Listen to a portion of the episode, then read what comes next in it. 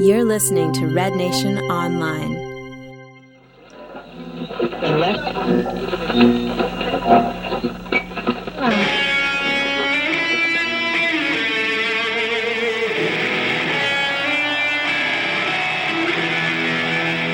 You're listening to the Paul James on Soccer podcast. Commentary and analysis by Paul James, former Canadian soccer player, television analyst, coach, and member of the Canadian Soccer Hall of Fame. Well, here we are with another episode of the Paul James on Soccer podcast, and it was a busy week for Canada's professional teams with both league matches and the kickoff of the 2011 Canadian Championship Tournament. Let's start off by talking about the Voyageurs Cup Championship.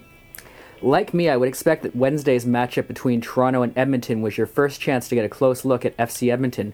What did you make of the match, and what did you make of the Edmonton team?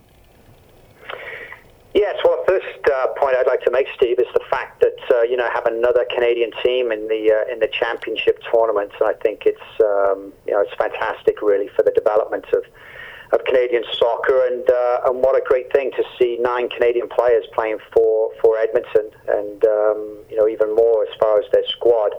You know, I think that really is uh, you know a great reflection on the uh, the ideology and the attitude of the owners in Edmonton, the coaching staff.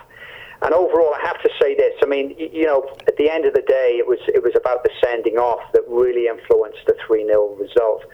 But um, I have to say this: I thought uh, Edmonton did a good job. I thought they played well, and um, you know it's unfortunate that the scoreline doesn't really reflect. I think how how uh, how good they actually are. That they're a decent team. They're not as good as Toronto FC, even with 11 on 11. I think it's going to be a, a tough grind for them.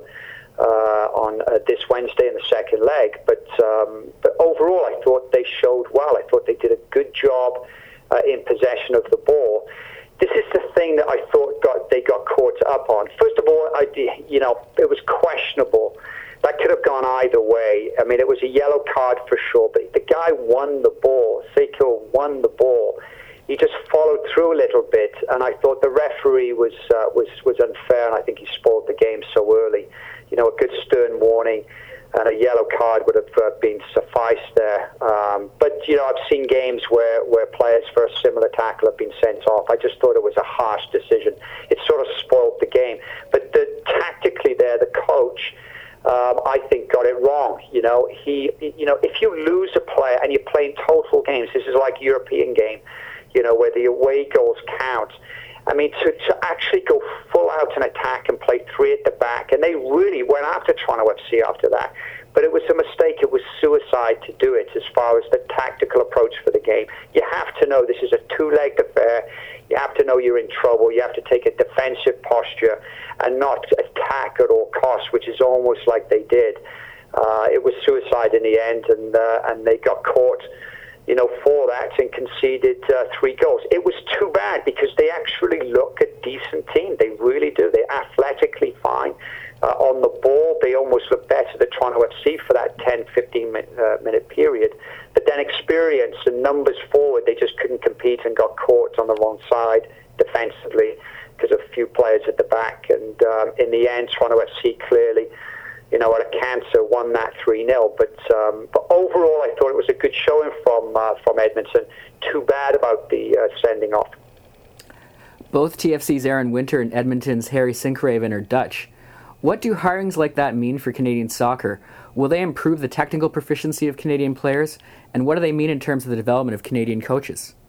Well, I think they have the right the right attitude. They, they come from from a country where ideologically they, it's about possession, it's about first touch and passing the ball. If you can't do those things, then you're not going to play for these guys. So, and I think that was very evident from uh, Sinkgraven there with uh, with the way that Edmonton approached the game. But both, you know, this is the important point, and it's a humbling experience, or it's humbling, I suppose, for them, for me to say this, but they're both inexperienced coaches. It's one thing to come from a country where that's the ideology. It's like Coerver coaching, right? Coerver coaching, you go into soccer clubs and you teach uh, the Coerver way of playing, which is uh, the technical ability, great little skills, great little moves, a composure on the ball. But coaching in games and winning championships is an awful lot more than that you know, and we can't be blinkered by the fact that uh, the Dutch philosophy translates into actually winning games and winning tournaments.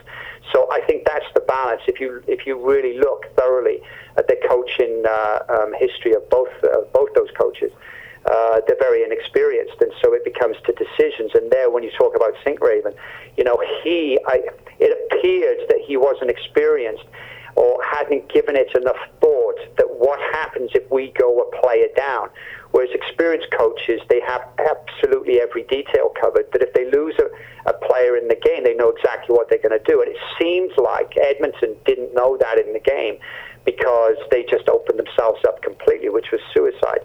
So, you know, there's two aspects of the culture. One, the ideological part. I agree with you. I think it's good for the, the Canadian game because ultimately, if you're looking at a long-term vision over 10 years, 15 years, it's not just about Canada qualifying for World Cup. It's about qualifying and doing well. And realistically, developing players to be to have composure of, of the ball, to be able to play with uh, the passion and the mentality while playing that technical way uh, is absolutely a must on the, the world with the world stage. So that's a long, long-term process, and I think you're seeing the beginning of it. The tricky part for those guys to uh, keep their jobs in Canada is ultimately about winning. Is how do you get that balance of, of providing that development while still somehow winning, so that uh, the fans stay on your side, the confidence of players is maintained and uh, and that's the tricky part. But uh, overall, I think it's I think it's healthy. I think it's good. I have no problem with it, and, and I was quite excited in patches of how Edmonton played. There's just that naivety that uh, needs to be resolved, and uh, hopefully we see that on uh, Wednesday from both teams. A number of TFC bench players, Mikael Yourassowsky, Joao Plata, Richard Eckersley, and, and Dicoy Williams got starts again against Edmonton and had fine games. Playing against a 10 man second division side, should we be guarded in terms of assuming anything too enthusiastic about the deaf players on Toronto FC? Yeah, we should, and I think that uh, we're going to talk about Toronto FC and Seattle. So I think that's the uh, the benchmark there. I mean, that's the antidote to what you saw on Wednesday night against uh, against Edmonton. But it's good, you know. I mean, uh, I'm glad to see Vince giving the younger players, uh, you know, a chance to play Plata and Cordon and and I think they did well. And I think it's uh, Eckersley came in and showed that he had some potential. I mean, he's, he's pacey out wide. Um, but um, yeah, I think it's I think it's healthy, and I think that um, that uh, you can begin to groom some depth as far as your squad goes. But we need to be guarded. I think that uh, Toronto FC supporters now. Uh, are not getting suckered into the fact if you win the Canadian Championship that uh, it's still only four teams, still inexperienced teams uh, at the end of the day. You just got to look at where Vancouver and Toronto FC are in the MLS to see that uh, winning a Canadian Championship is what it is. It's uh, it's a minor accomplishment because uh, getting into the playoffs of the MLS, uh, going far in the CONCACAF Champions League, is much more a reflection of your ability as a team and as a club. So yeah, we need to be guarded, but at the same time, it does give the opportunity to rotate players and give them some playing time, which is uh, so so crucial in that development process. I think, particularly for the younger players. In the other Canadian Championship match, Vancouver scored an away goal and came away with a one 0 victory over Montreal. What what were your impressions of the match? Uh, I thought Vancouver are a notch above uh, above uh, Montreal, if not two notches. I thought they did well. They went in there to win the game. They were they were tough. They were strong. They attacked. I thought Russell Teibert was excellent. Terry Dunfield was a great leader. Uh, popped up and scored a goal. And here's the, here's the thing I like about Terry Dunfield, and, and he, he also did it in the uh, Columbus game. And I've talked about it before. You know, he makes runs into the box. He's prepared. He times his runs well. He sees space, and he's gone. And that, you know, when, because he's like that, is that he has an impact on the game. That's impact in the game as a midfield player, and it's uh, it's almost a rarity these days to find a player that's prepared to consistently make runs. He doesn't always get the ball, but uh, when you make those runs four or five times a game right into the heart of the penalty box, you create chances and you end up scoring goals. That's Terry Dunfield. I thought he did well. But overall, I thought Vancouver were, were, were good. Camilo, uh, Camilo Montreal had a, had a, a, trouble with, but it's uh, it's uh, a highlight for them. It's it's they've got to read the writing on the wall. Joey Saputo and Nick DeSantis need to read the writing on the wall. They've got to go some. They've got to start to change the, the dynamic of their team to be able to compete next year in the MLS. If they don't read the writing, they don't have. I don't think they have a good enough squad to compete based on what I saw the other night. And so they need to address that. They need to be to be really smart and know really truly what the quality is uh, when you get into uh, Major League Soccer. You know, in years past, they, they you know beaten the old MLS team, uh, the, the second division tier teams beat MLS teams. It doesn't mean that they're able to compete, uh, you know, in the MLS and be able to uh, to win the thing. There's no way that that's going to happen. It's like the FA Cup in England that uh, you know you get a, a Division One team beating a Premiership team or a Championship team every once in a while. It doesn't mean that they're at that level. It can happen on on a given day. And I think Montreal, you know, they competed well. They had some chances. There's there's no doubt they have some players that belong for sure. But overall, I thought uh, Vancouver did a did an excellent job in that game, and uh, and it was a great uh, away goal that they got. So. Um, you know, it, it, it, was good. And again, it was great to see uh, two teams going at it, two Canadian teams going at it. One of the young Canadian players that I'm very high on is the aforementioned 18 year old Whitecaps winger Russell Teibert. The two time Canadian U17 Player of the Year was impressive against Montreal, and I'm wondering what your impressions of, of him have been thus far in the MLS.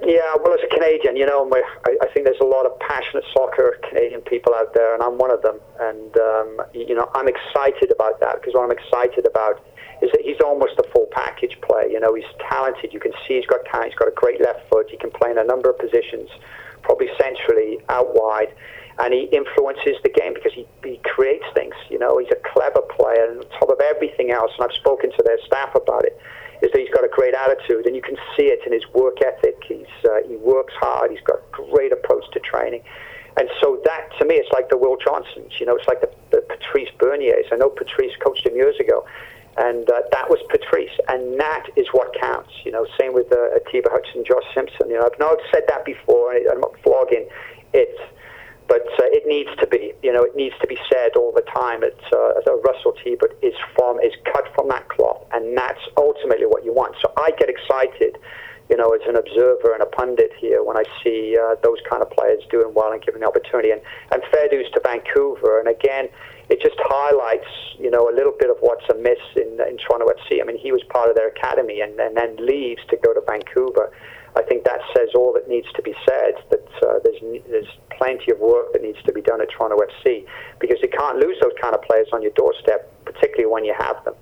And so, uh, yeah, I'm excited about him. I thought uh, he's he's terrific. And from what I saw with Vancouver and Columbus, you know, uh, I'd imagine that um, as the season elapses, he's going to play more and more in their first team in the MLS. And I think that's healthy for Canadian soccer. That's it's encouraging. It's exciting. I was a little disappointed that he didn't suit up, or at least didn't see the pitch against Columbus, and I thought he was missed. You know, he is 18 years old, so, you know, is there a particular way as a coach you have to go about breaking those players into a professional lineup? No, I think it's decisions, you know, and, and maybe on reflection that uh, that Teitur Thordarson would would maybe change that, you know, and do it differently because uh, there's definitely some room you know, uh, I know we're going to talk about uh, Vancouver Columbus in, in, a minute, but down the right side, I thought uh, Vancouver very poor against Columbus, and so they could shuffle the deck, and uh, and it's just a matter of time. It's just timing. You know, maybe they're resting him or trying to, uh, you know, just not to take care with how they they develop him and not give him too many games. But uh, for me.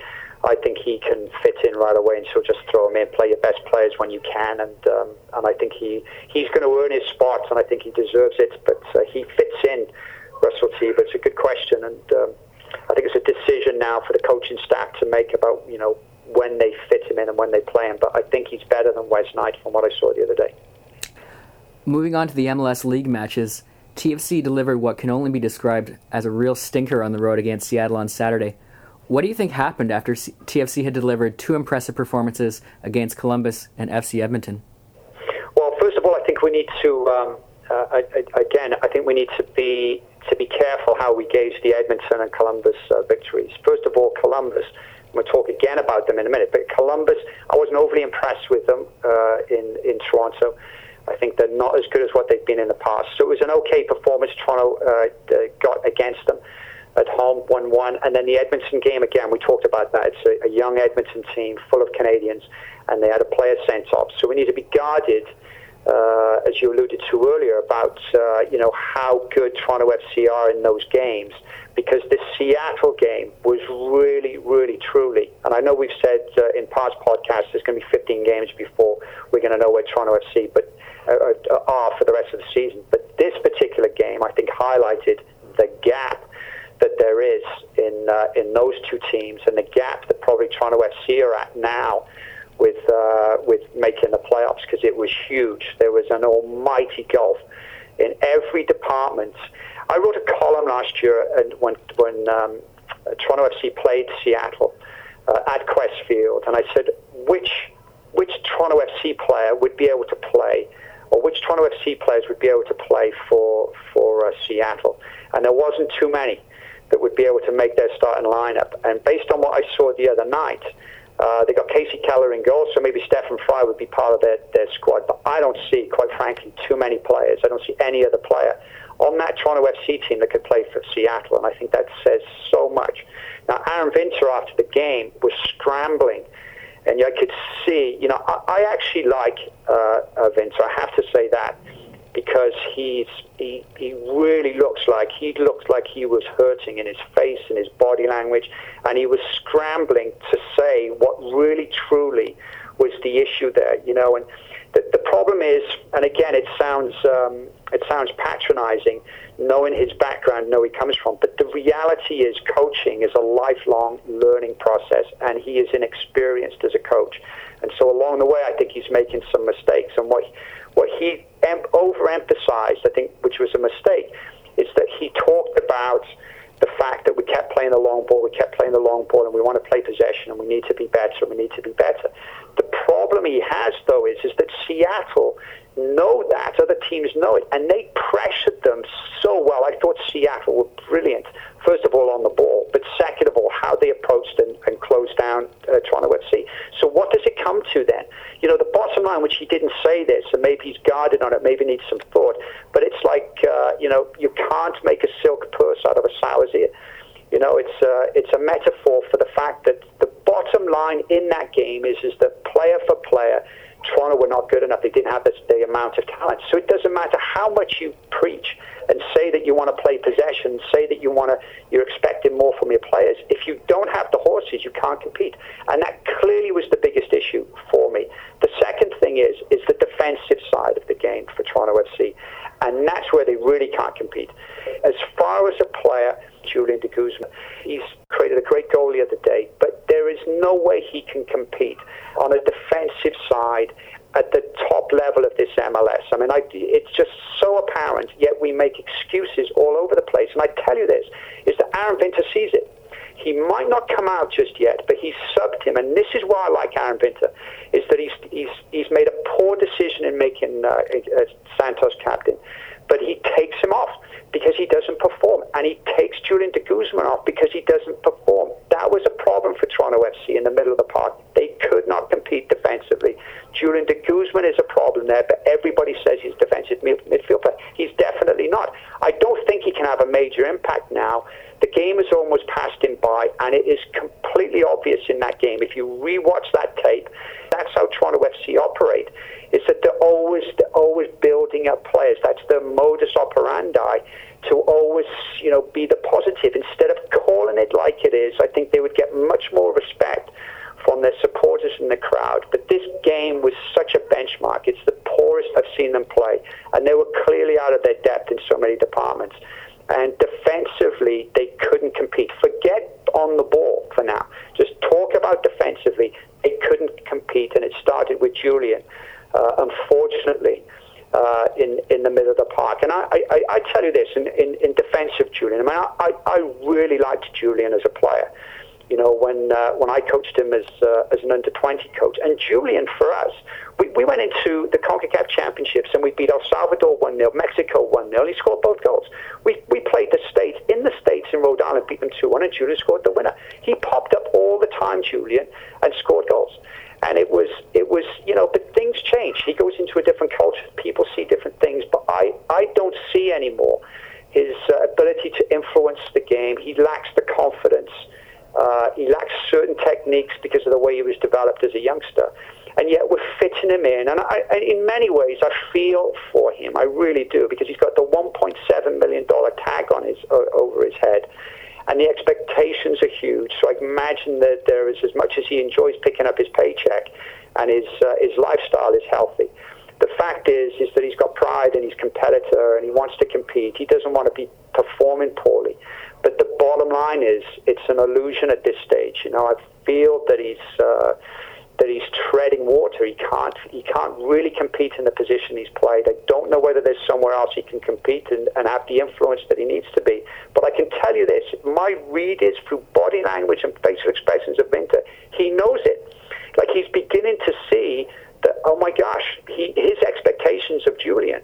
Are, in, are based on what he's read and seen and and uh, and from the past, but he can't. He's beginning to figure it out that all of a sudden it's going to be a little bit of a hindrance. And so that's a really interesting dynamic to see what happens now as the season goes because uh, because for me they have to correct that in the middle of the park and I, I hope Julian can do it for sure. But on this particular performance that's the worst that I've seen him play and it, there can be no excuses about injury. There cannot be any more excuses about the turf. I mean it, or players around or the coaches which is, you know, the, the a microcosm of how we've approached Canadian soccer over the past decade and a bit. Um, it was a poor, poor performance from Toronto FC, and I, I think Winter is edgy. I think he's uh, he's going to really, really start questioning how difficult this uh, particular job is. It's hard not to see how poorly Maicon Santos is playing since becoming team captain. Even against Edmonton, despite two goals, his level of energy and effort looked very poor. This is the captain of the team, and it's obviously not looking good right now that Aron has appointed him in the position of captain when he clearly doesn't appear to be up to the task or the responsibility. Is it just the case that Brazilians are notorious for not liking playing in cold weather, or or is there something else going on there? No, I don't think it's anything to do with that. I think it's uh, it's different culture for sure, different environment. But again, it comes down to um, over time, you see the flaws in players. You see whether they're, they're, good enough, how much of an impact they can have. And it's like Terry Dunfield. You know, I questioned Terry Dunfield the other day because he's, you know, was a little bit hot and cold there for for one game. But you know, when you reflect, you know, midweek and then against Columbus, he's he's in and out. Like he, he came came back and he responds and does well and puts in a couple of great performances. But if you have one poor performance, another poor performance, or you don't you know, continually don't show the kind of effort or passion, or you look to be struggling all the time, which Santos all of a sudden is doing, is that uh, again you've got to read that writing. And it, uh, I, I, believe when we did a podcast five weeks ago, and, and we said about him being captain, and um, I, I was. I was a little bit confused by it because I wasn't overly sold with uh, with Santos. I think he has potential and he can he can hit it once in a while. But overall, I thought it was a risk. Not a risk to keep him as a player. He has enough to be kept in that squad and to, to play here and there, and he had some good performances. But to have captain, I think your question is is warranted, and I think it's right. It, and uh, and that's what I say about being an inexperienced coach. For Aron Winter, today, he's made a mistake. There's no doubt about it, he's made a mistake. You can't be keeping uh, your captain on the, on the sidelines or keep bringing your captain off or subbing him because he's not playing well. You know, you need to have your captain. You choose a captain based on the fact that first and foremost they're going to play all the time, which is Stefan Frei to me. Second of all, that they have great character, and great character means you need to be loyal to the coaching staff, to the club, to your players. You need to be great attitude, great working. In, in terms of adversity, you need to show a positive approach, and you need to uh, show leadership at all times. And that, that to me is uh, is uh, Stefan Frei right now. He's the real only one that you could say could play game in, game out. And so um, at least he had him as his sort of sub captain. I think that, that at least saved Aron Winter on that one.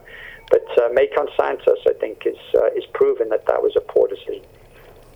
One thing that hasn't been mentioned yet about the uh, Seattle match is the fact that Seattle is coached by uh, Sigi Schmid, who's one of the uh, best coaches in the league.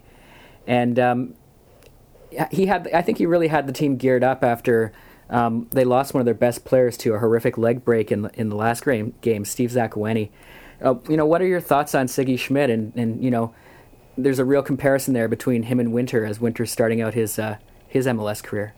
Yeah, it is. And I think that, you know, without being fair, because, you know, what are Toronto FC going to do now? You know, I mean, it's been a disaster from from the from the get go on a technical level here, and they're scrambling. So, but I like Aaron Vinter, I really do. I mean, it, the only criticism I would have now at this stage Aaron Vinter, there's two, is one that he's uh, he's really inexperienced as far as coaching on a professional level, and then also the ideology that he wants to impart like immediately. But if you don't have the horses and you try to do that, they are going to get thumped this year. There's no doubt about it. They're going to go into some games, and if they do what Aaron Vinter always wants to do, that they're going to get thumped, I'm afraid. But aside from those things, I think he for sure has and brings a lot of qualities to, to the table, and I think he's edgy, and I think he definitely gets whether a player is good enough and uh, good enough, and he's not afraid to make tough decisions. Whereas other coaches that have been in there, unfortunately, including Nick Dasovic last year, didn't show that tough edge where they were prepared to sit players that uh, are sort of fan favourites or some segments of fan favourites. So Vinter, no problem there. Sigi Schmid and, and here's the comparison Sigi Schmid and, and Aaron Vinter with, with Toronto FC and the risk that Toronto FC have taken, or MLSE is that when you look at Sigi Schmid, at every turn, every single turn, there's not one corner you can really go to with Sigi Schmid. Uh, you, you, know, I mean, there's maybe, well, I think one, I think he was in uh, LA there for a very brief period, but every turn, aside from that, he's been successful as a coach. Like, and not just uh, limited success, but huge success from the under 20 national program with the U.S. team. Uh, you know, right through at, uh, at Columbus, and it shows. You know, it shows in the way Seattle played the other night. I thought they were absolutely fantastic. They definitely were uh, were uh, motivated. I mean, Toronto FC, you know, to be fair to them, went in and, and were, were playing against somebody that was really wounded. They were playing against a team that were wounded by the by the injury um, and so, therefore, they they really got uh, put under pressure from the get go. But uh, Sigi Schmid is a terrific leader. He's a very savvy coach.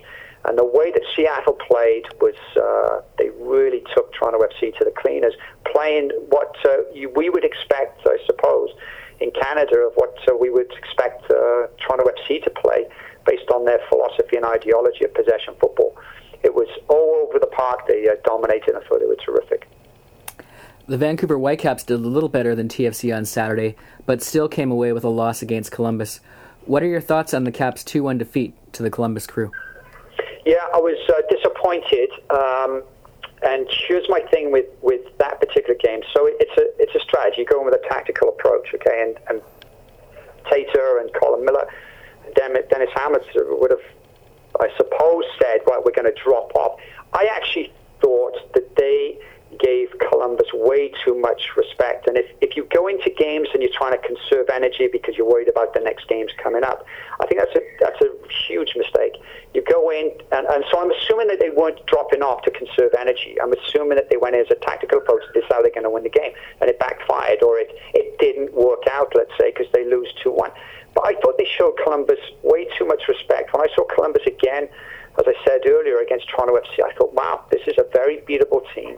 They're not as good as what they uh, they have been in the past, and uh, they don't have the impact players like Schelotto that uh, that was a real real handful. And so I would say that they they got that wrong. And, and when you drop off against them, is that it's one thing to drop off and be organized, and they definitely were that. But defensively, they made mistakes, and they, and it was it was apparent at key moments all through the game where at the back or in midfield they didn't track runners, they didn't close the ball down like in line with the in line with the goal. They didn't do it really with purpose. They always looked susceptible to making a mistake. And Leathers, I thought at right fullback was very poor. I thought down the right side, Wes Knight and Leathers were poor um, and got beat continually with the little one too. It's like some you close the board down, uh, and forgive me for being so technical to uh, your listeners here, but if you close the board down and the player that you're closing down plays the ball and makes the run, you have to go with the runner, and they don't do that. I think Terry Dunfield uh, as a criticism of him in this game. With the second goal, he closes down the ball with no real purpose to stop the, the ball getting played forward and then didn't go with the runner. It didn't impact him as far as that player getting the ball and scoring the goal, but it opened up space uh, for the other Columbus player up front to uh, to go through. I mean, you know, so for me, Vancouver, when they go forward, they look dangerous. They were 2 0 down, and then they, they started to attack, and they gave Columbus real problems. They, they created chance after chance after chance, and it sort of suggested to you that they got their, their approach and tactics wrong. That had they have gone after Columbus from the get go, that they would have been far, far more successful. The bottom line with Vancouver uh, is, and, um, and I'm not having a laugh, as James Sharman would say, to uh, Colin Miller or to here. But if I was to advise them, or if it was me as a coach, and I know I'm fanatical about defending based on uh, the coaching programs, I suppose, that I took, we're always behind the eight ball. So I always was fanatical about defending. And I see it with Vancouver. If I was Vancouver on the training field, I would not do anything right now except defend, defend, defend but individual defending and then collectively as a team with purpose to know what it is to drop off. It's not about dropping off and letting the team have possession. And then when the ball goes into your player, you don't track him and follow the runner, or you don't look to get a block, or you don't close the ball down in line with the goal and know what goal side is. Those things for me, over time, and particularly against Columbus, if you watch that tape again, they definitely got those things wrong. And sooner or later, over a 90 minute game, it doesn't matter how organized you look, it's it's all a bit uh, it's all a bit fake because it only takes one chance or one slip of, uh, of one player getting it wrong and not tracking his player or not closing the ball down at the right time for it to uh, to be a goal. You don't see that at the World Cup level when you have two giants playing each other. You know, England against Argentina. It's so tight defensively; they just don't make those mistakes because it's been drummed into them. It's actually repetition on the training field over years and years and years that creates that. And to me, that is so Vancouver. When they go forward, they don't need to worry about looking about going forward right now or working on going forward in their training sessions. And I'm exaggerating here a little bit, but you know what they do need to work on because they're going to be able to do that. They look good going forward, and they're going to create chances. They're going to score goals. So what they need to do is to stop conceding goals. And to do that, it's technical flaws and tactical flaws of how they do it as individuals, and knowing that. And I know it's, uh, you know, I mean, Colin's a friend and, and Teitur. That's how I feel. I'm very passionate about that. And when I when I see that go on, I think it's the same with Stephen Hart at uh, the, the World Cup level. Is that you need that? That's what Stephen Hart needs to get right. And I think he is. I think he's getting it. I think he sees it. And uh, he's got the right personnel to do it. The other thing with Vancouver, that's a question. I, again, I thought Leathers, Leathers was really poor. I thought the Rochat on the other side, uh, left fullback, is absolutely fantastic uh, player. Really like him. Um, you know, and uh, but I don't think they're quite good enough at the back. I don't think they're quick enough, and I don't think they have a real pedigree defender, which they need to find. But overall, Vancouver and Toronto FC, I think Vancouver right now look like that they're going to get through this difficult period, this difficult time, figure out how to get results. They have some really, really good tools. They got some. They brought in some excellent players. There's no doubt. Paul, last week you posed a question to Paul James on Soccer listeners asking them to give their thoughts on why they think there are so few Canadians playing, or at least starting, for the Canadian MLS teams. I'm going to read you several of the comments that we received, and then I'd like to get your thoughts on the matter. TFC fan said, with respect to Paul's question about why there are only three Canadians playing on the Canadian MLS teams, I think it's a complex question, but I see four main reasons. One, the US has 10 times the population of Canada, so it has a larger player pool. Two, the reduction of the quota for Canadian players on the Canadian teams. Three, the best Canadian players want to play in the best leagues in Europe for better money. 4. The NCAA is the direct feeder for the MLS draft. Robbie said, My understanding is that outside of the top talents who can go to Europe, Canada has not had a place for young players to keep improving and developing once they reach a certain age. The academies of TFC, Vancouver, Montreal, etc., are supposed to fix this. And Canuck said, it's an American soccer league, pure and simple. It was designed to promote American soccer and the U.S. national team. Canada is caught between a rock and a hard place. It can't support a national league of its own, but has next to no say in how the MLS is run, even given the fact that by next year, Toronto, Montreal, and Vancouver will be three of the league's strongest franchises. What do you think, Paul? Yeah, I think those are excellent responses. And what's exciting about that is the fact that uh, you know supporters out there are thinking and they can see the the issues that uh, that we have in Canada. And uh, I thought all those responses have uh, have some relevance. And I, I, you know, the, the problem that I see that we have in Canada, even with three MLS franchises, and then with Edmonton, is that you still we just you know to get the opportunities for Canadian players to play we have to be innovative. We have to cast the net wider. And how we do that is going to tra- is going to create some some vision, you know, because at the end of the day, in an academy team, how many players can you have? 20, 26 uh, young players playing. In a country as big as we are, it's hardly, you know, uh, to have 80 players with a professional opportunity is still not great enough. And, um, and a lot of those won't be Canadians because they, uh, you know, Vancouver, for example, go around the world to, to recruit those academy players. But uh, over time, I think it is going to change. I think more and more players that are younger, when they see these games on TV, the more exposure. The media is fantastic. We got so many people having an opinion in the media, which I think is so healthy because it exposes the game here. And younger players uh, at the seven, eight, nine, ten years of age, seeing it on TV in their face all the time, will be motivated.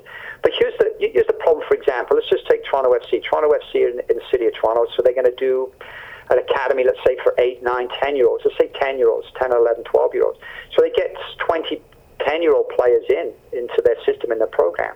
But there's no guarantee. What about the rest of the players of that age group in all different parts of the province of Ontario, up from Ottawa down to Windsor, into London, into Sarnia? You know, how do you, how do you uh, allow for that when you just select a group of players that you have in training? Uh, at a young age group because it's been proven time and time again that the players that you have that are 10, 11, 12, you know, most of them won't end up making it, you know, down the road. And even when you have players at 16, 17 year old players that are in academies, they don't necessarily mean that they're going to be able to make it even after two or three years of training. And how do you expose the rest of the players around the country? That you can't cater to because we don't have a professional team on every doorstep like they do in Holland, in Germany, and England. You know, and, and I think that's where you need to be innovative. And, and for me, in, in the past, you know, it, it, I've always said about the missed gem here is the CIS, the Canadian Inter-University System. And it's not about always going into, they always have to go onto university and degrees. I think it's about utilizing that system where they become part of the development process.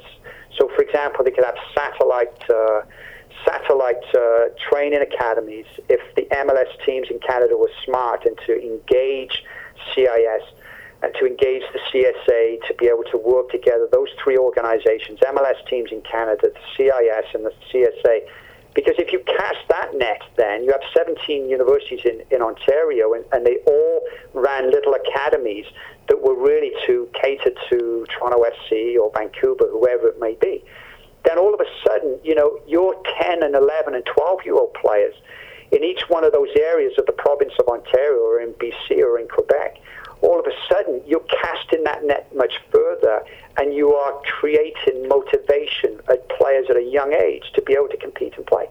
And to want to play and to want to get and want to do it.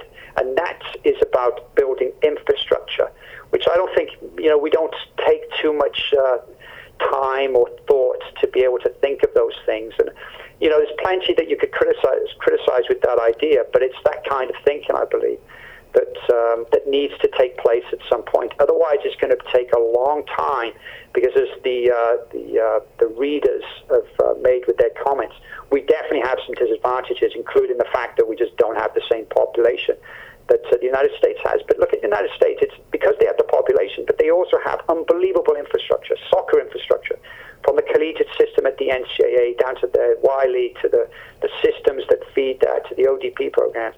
It's absolutely unbelievable. And to compete with that on numbers basis is, uh, is, in, is impossible for us. But we need to be doing better. We need to be hitting above the weight. But to take that, you need a visionary. And right now, really, MLSE with the Tom Anselmis and that, without being disrespectful on a technical level, he's a terrific businessman. But um, but where's that vision going to come from?